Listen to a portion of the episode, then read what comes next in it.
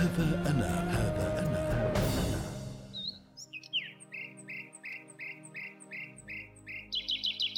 قرية كابريز الإيطالية السادس مارس عام 1475 في أحد بيوت القرية الهادئة تعيش عائلة متوسطة الحال تعمل في المجال المصرفي.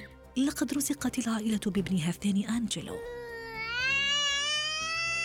أشهر قليلة بعد ولادته انتقلت أسرة أنجلو إلى فلورنسا مركز عصر النهضة في أوروبا آنذاك حيث قضى هناك سنوات صباه. إننا في عام 1481 أنجلو يبلغ من العمر ست سنوات.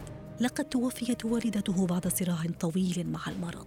أقدم والد مايكل الذي كان قاضيا لبلدة كابريزي في ذلك الوقت على إرسال ولده إلى أحد المدرسين في فلورنسا حيث يتعلم قواعد اللغة. لكن الفتى لم يظهر ميلا للعلم بل كثيرا ما كان يفضل نسخ اللوحات المعلقة في الكنائس.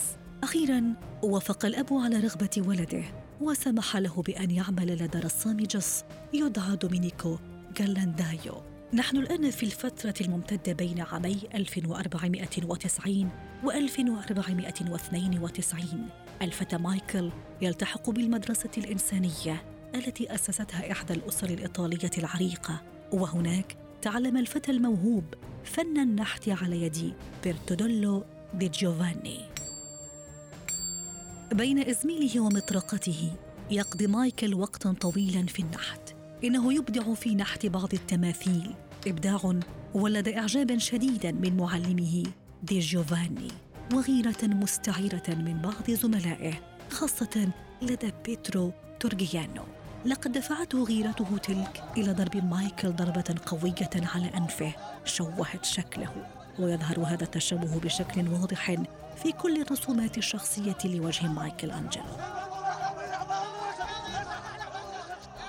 إنه في السابعة والثلاثين من عمره صيته يصل أنحاء إيطاليا على أنه أبرع وأدق نحات.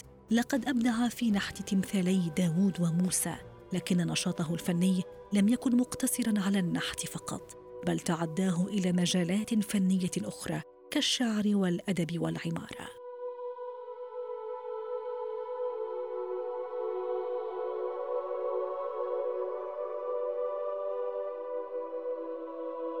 إننا في عام 1508 البابا يوليوس الثاني يطلب من مايكل أنجلو تزيين سقف كنيسة سيستين.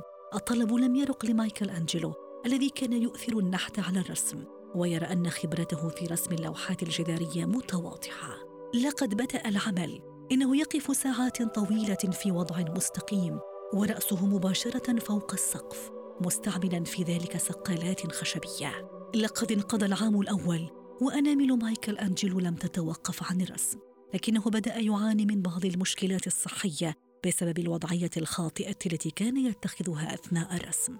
عموده الفقري يئن من كثرة طي جسمه أما معدته فتكاد تندفع من تحت ذقنه أما بصره فهو الآخر تأثر من دون شك. عام 1512 لقد مرت أربع سنوات.